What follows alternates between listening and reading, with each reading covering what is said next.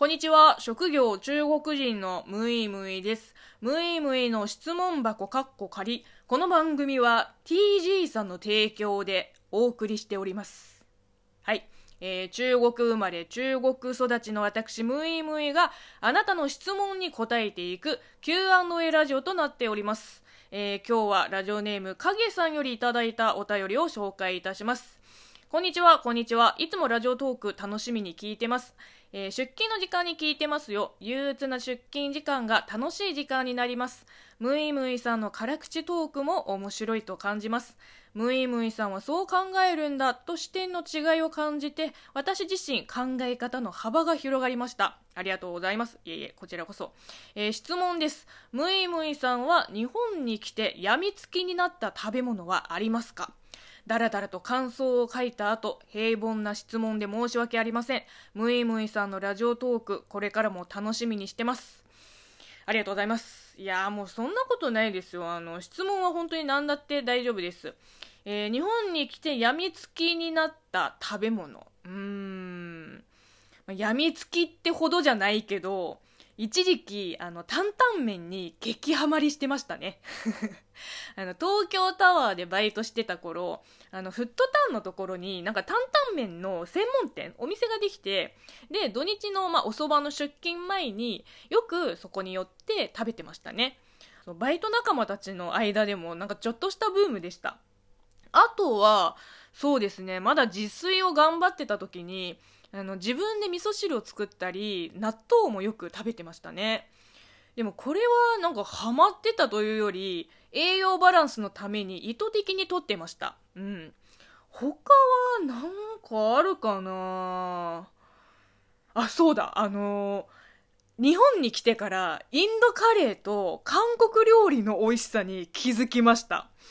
なんかあの、北京でさ、インドカレーのお店あんまり見たことなくて、まあ実際あるかもしれないけど、少なくともなんか東京の都心ほどではないんですよ。まあココイチはあるけど。で、あんまり食べるチャンスがなくて、日本に来てインドカレー美味しいなってなって、ナンも美味しくないですか？私ライスよりナンが好きです。もう本当になんか松屋に行くそのノリで一人でインドカレーの定食屋に普通に入りますね。で、韓国料理は、えっ、と、まあ、北京にも地元にも、あの、まあまああるけど、チーズタッカルビは日本で初めて食べましたね。あれ美味しいですよね。なんならさ、私、専門学校の2年間、あの、中華料理より韓国料理とインド料理の方をよく食べてました。うん。だってさ、中国人が経営してる、まあ、いわゆる本場の中国料理のお店って、若干高いんですよ。貧乏留学生がもう、まあ、とてもじゃないけど、行けないんですよ。だから最初の2年は、もうほとんど行かなかったんですね。まあ、今も正直、あんまり行かないっすね。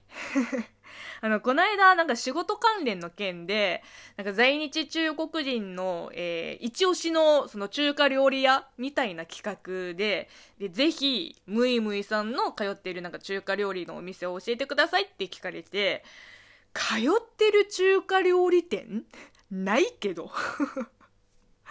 あの、前の家でさ、よく出前で頼んでたお店はあるけど、なんか美味しいから何度も頼んでるわけじゃなくって、そのいつも午後の3時とか4時にまとめてその昼ご飯と晩ご飯を食べるから、その時間帯にやっていって、かつ30分ぐらいに届く、そのお店がもう本当にそこだけだったから頼んでたんですよ。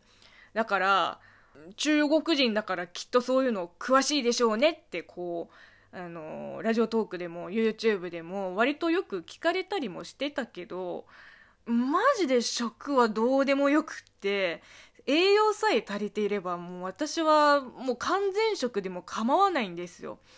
でもなんていうかそのやっぱりどうしても中国人イコールグルメのイメージが強すぎてなんかその当たり前のように日本にいながら毎日中華食べてるでしょって思われてもさまあたまには食べるけど通うほど行かないですね。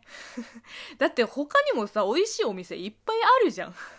簡単に済ませたいのならそもそもお店に行かないで出前を頼みますけどね。